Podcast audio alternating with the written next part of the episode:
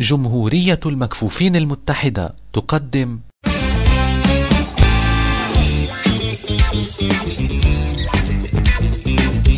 مساء الخير. سهيل النشاش اليوم راح نتحدث عن الموبيليتي أو فن التنقل والحركه أو التنقل والتوجيه حسب مسمياته.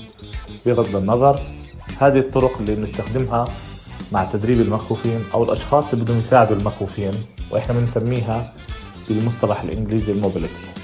هلا اجمالا فن التنقل والحركة هو أكيد شيء ضروري جدا لكل شخص كفيف لأنه بيساهم بالاستقلالية لإله ويقدر يكون عم بيتنقل بأريحية آه، بيقدر يكون في عنده نوع من الحماية والسيفتي لدرجة كثير كبيرة اللي بتعزز ثقته بنفسه وبإمكانيته إنه يتنقل من خلال المهارات اللي هو بيكتسبها وبصراحة اللي بيقدر يطورها هي هاي الأهم النقطه ماشي ويكون عنده اعتمادية على نفسه. راح أبدأ أشرح إنه فن التنقل والحركه إن كان لشخص كفيف كلي أو كفيف جزئي لأنه في من المكفوفين جزئيا منهم اللي بيشوف لكن نظره كثير ضعيف شبيه للكفيف الكلي بحيث ممكن بالشمس يفقد رؤيته ممكن بالليل يفقد رؤيته ممكن في أشياء مثل الدرجات المخفية ممكن ما ينتبه لها وغيرها.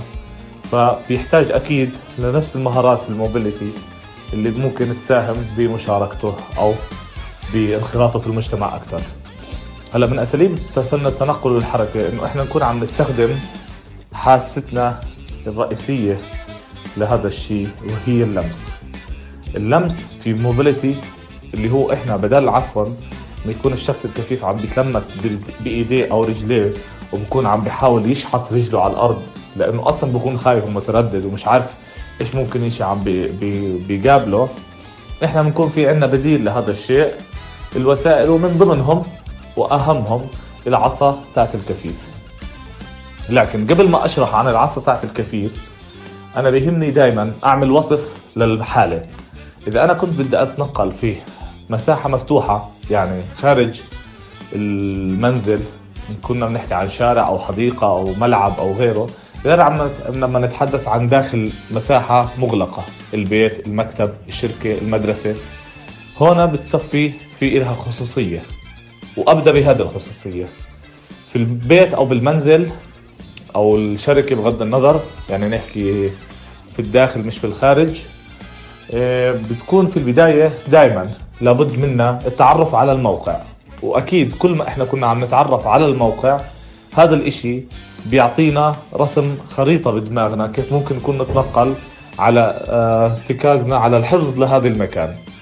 يعني لنعتبر أنا دخلت من باب مجرد ما دخلت من هذا الباب آه، كنت عم بلاقي آه، أول ما أفوت لابد يكون دائما جنب الباب الأبريز تاع الكهرباء اللي بيكون فيه الكبسات تاعت الكهرباء تضوي الضوء تطفي الضوء أو بنحط فيه الإنكيل الفيش تاع الكهرباء.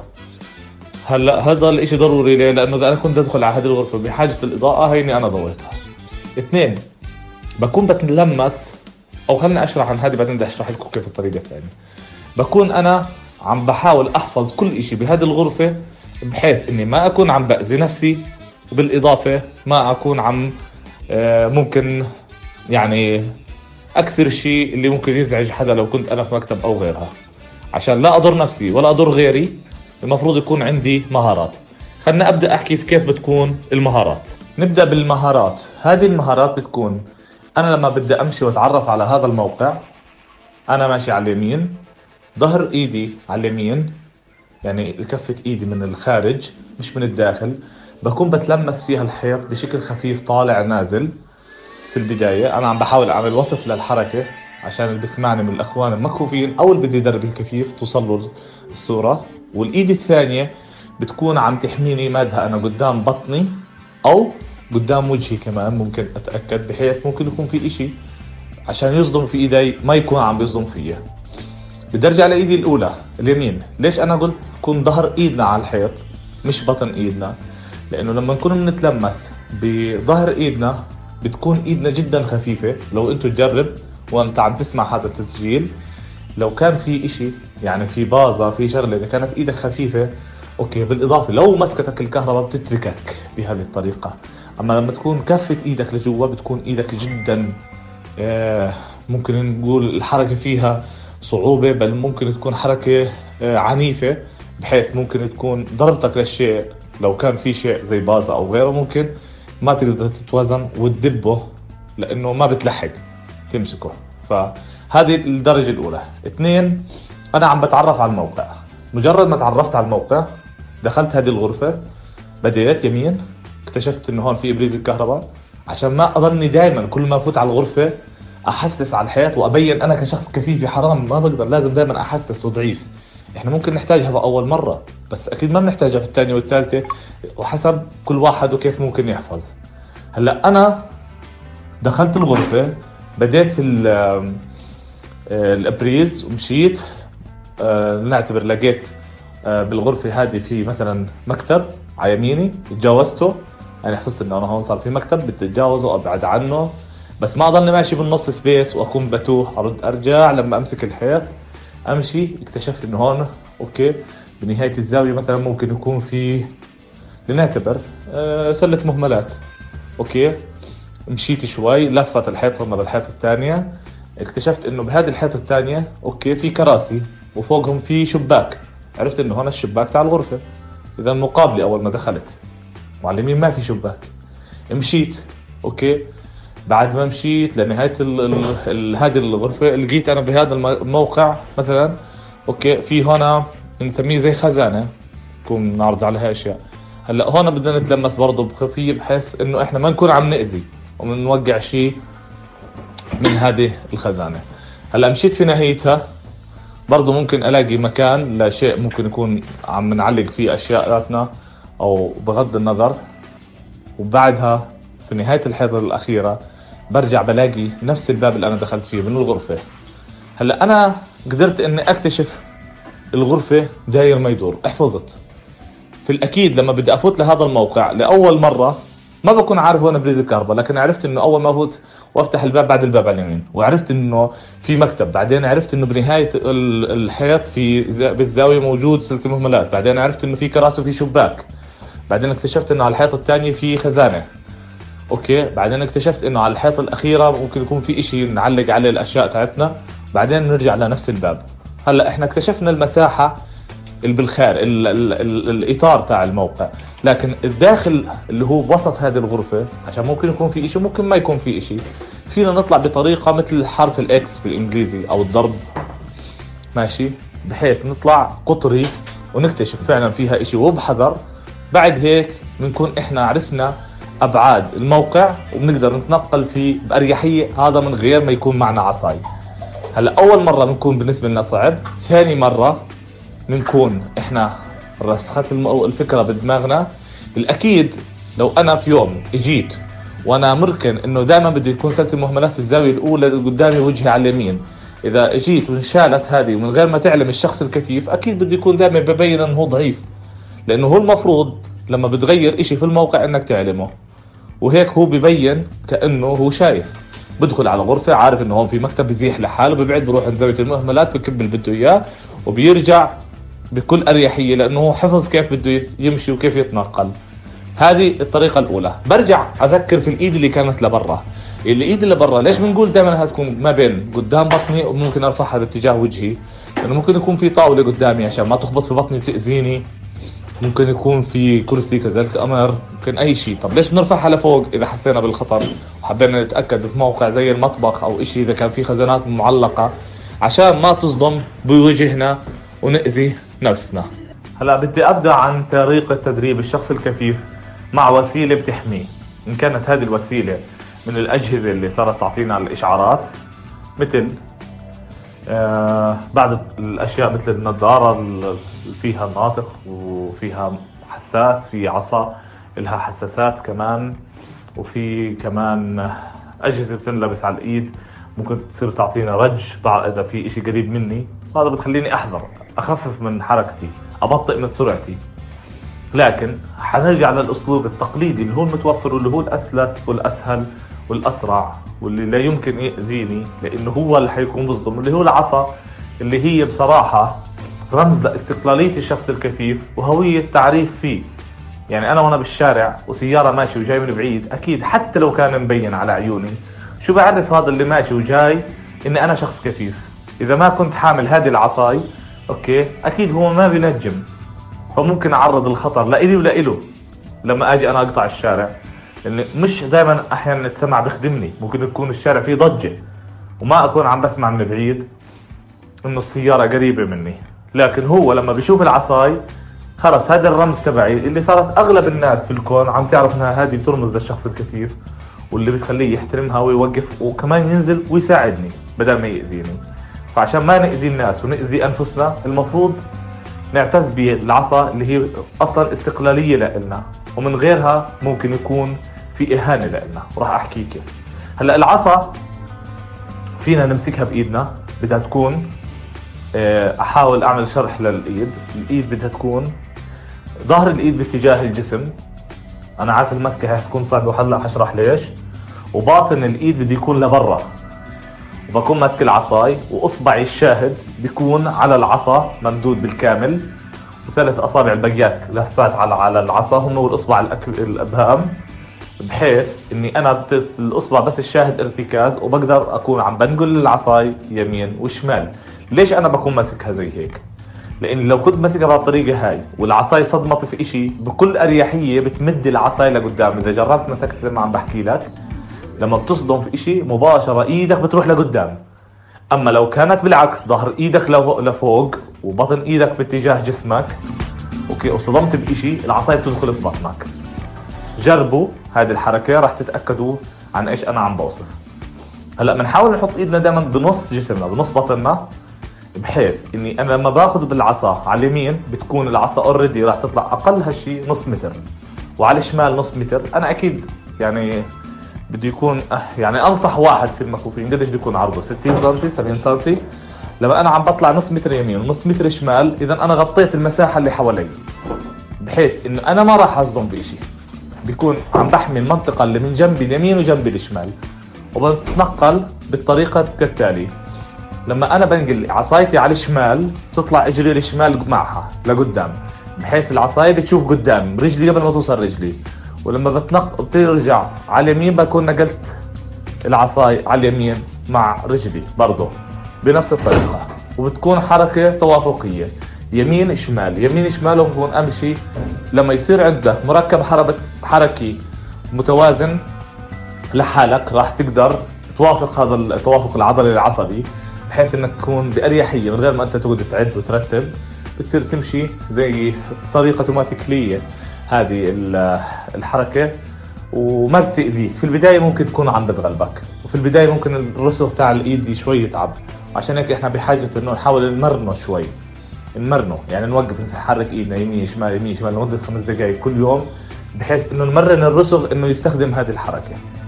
ونحاول ندرب إيدنا الثانية للاحتياط. لو صار إشي إيدي خدلت على الطريق أو تعبت كنت عم بمشي مسافة طويلة تكون إيدي الثانية عم تكون بتسد في الغرض. طيب. أحكي أكثر عن العصا البيضاء كيف ممكن نستخدمها بالاستدلال على الشيء هلأ بخصوص العصا البيضاء كيف ممكن تكون عم تتنقل بأريحية وتكون عم بتكون عندك هذه المهارة والمرونة؟ بنحكي في البداية التدريب على الحركة طريقه الحركة. اثنين طريقة الاستخدام. أوكي؟ لما بندخل على موقع لابد إنه تكون العصايه ممدودة لقدامنا. بس ما نكون عم نرفع العصاية عن الأرض بحيث لو كان في حدا قدامنا ما نأذيه في البداية. واثنين نكون إيدنا مش كثير هو بعيد عنا يعني لو كانت لقدامنا بشي تقريبا متر أو أقل بحيث إن أنا عم بحمي المساحة اللي عم بمشي فيها. ما عم بكون عم بأذي الأشياء اللي حوالي ولا عم بصدم في الناس اللي حوالي. هلأ واحد نطلع للمرحلة الثانية. لو كنت أنا عم بتنقل وعم بصدم في شيء ما بمرق من هذه المساحة إلا ما أتأكد يمين وشمال أكيد بمشي بالذات إذا صدمت في إشي. بتعرف عليه بحاول أعرف بالعصاي وين مدى هو بينتهي لوين؟ على اليمين وعلى الشمال. في مجال بقدر أمشي في جورة في درجة في حاجز في شيء ممكن أصدم فيه بقدر أمرق عنه بسهولة.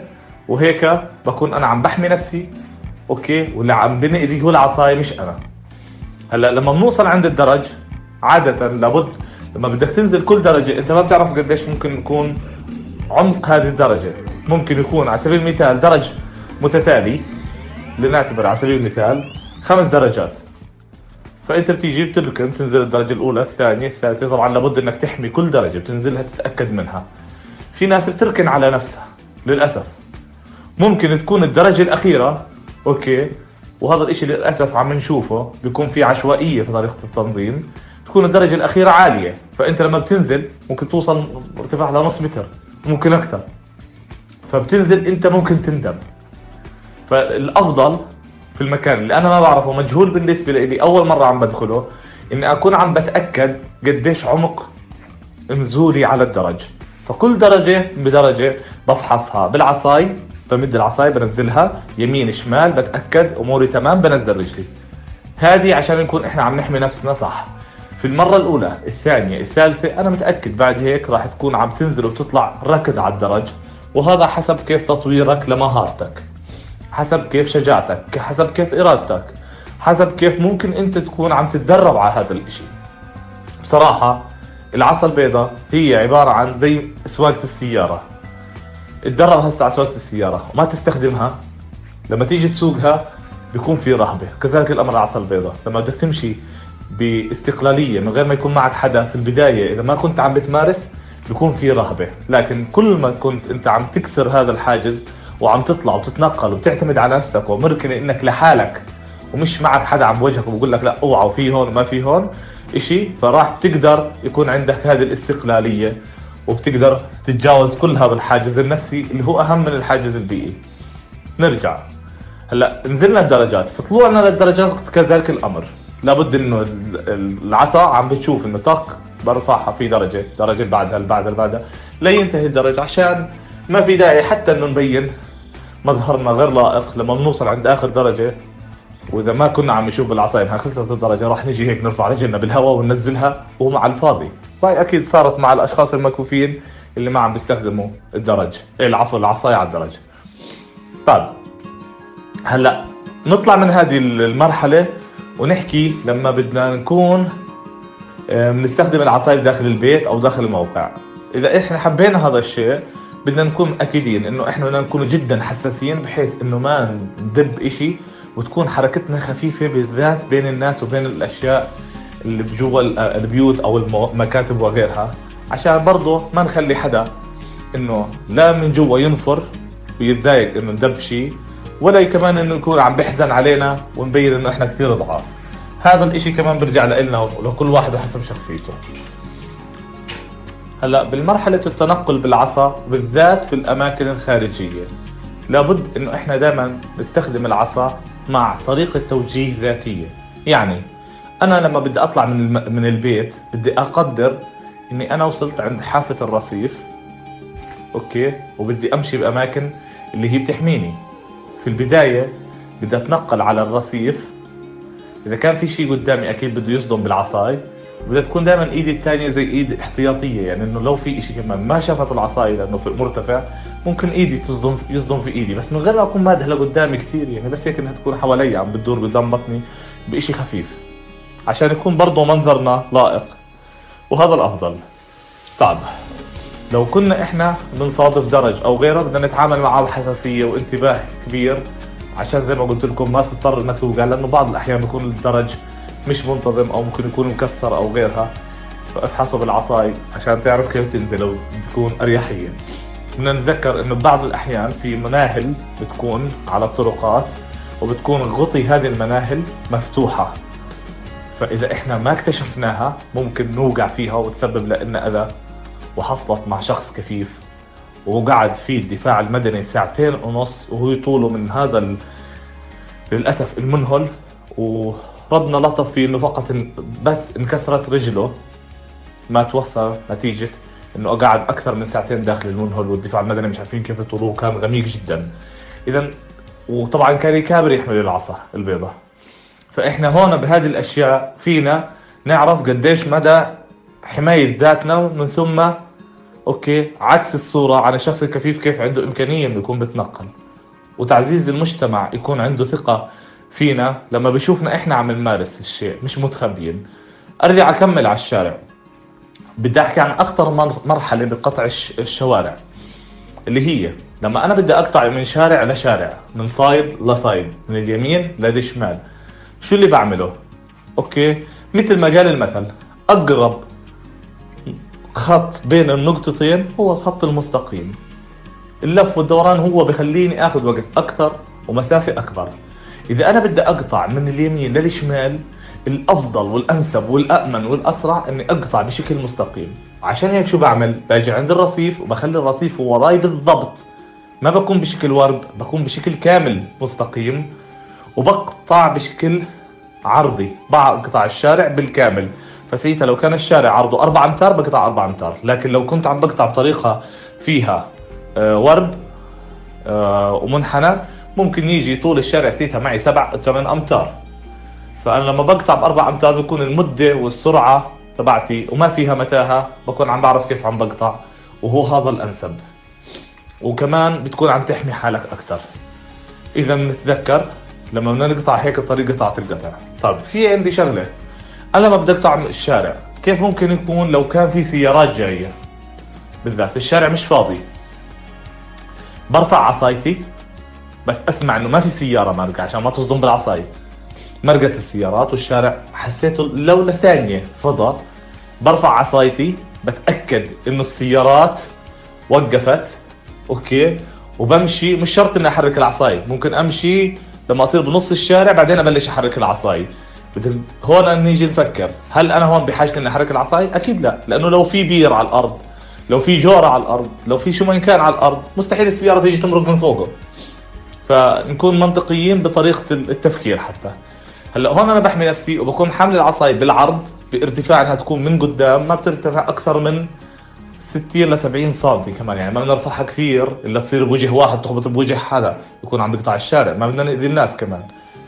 فبنرفعها. هون بشوف الشخص وبكون أنا عم بعمل له إياها بعرض الشارع. يعني بدك توقف؟ يعني بدك توقف. بصراحة. أوكي.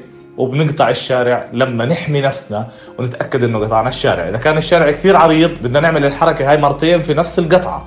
يعني برفع وبقطع حوالي مترين وبرجع برفع وبس أقطع كمان مرة ثانية عشان ممكن السيارة الأولى تكون شايفيتني. السيارة اللي بعدها اللي بجنبها ما تكون شايفة إنه في حدا عم بيقطع. فأنا بدي أحمي نفسي مرتين على حسب تقديري لعرض الشارع. وهيك بكون أنا عم بحمي نفسي وهذه الطرق لحمايتي وطريقة استخدام العصاي بأفضل الطرق وأسرع الطرق. أنا حاولت أن ألخص وإذا كنت بقدر ألاقي شيء أكثر أن أضيفه لهذه الأشياء لكن أنا حبيت أحكيها بطريقة بسيطة أكيد تدريبها بده وقت وبده أشياء ومهارات. حبيت أخدمكم بالفكرة هذه البسيطة جدا اللي ممكن تخلي أي شخص كفيف أو أي شخص حاب يعلم شخص كفيف أو أي حدا شخص كفيف هو نفسه إنه تكون الناس تعرف كيف تتعامل معه يسمع هذه التسجيلات تقدر تخدمه. وشكرا لكم.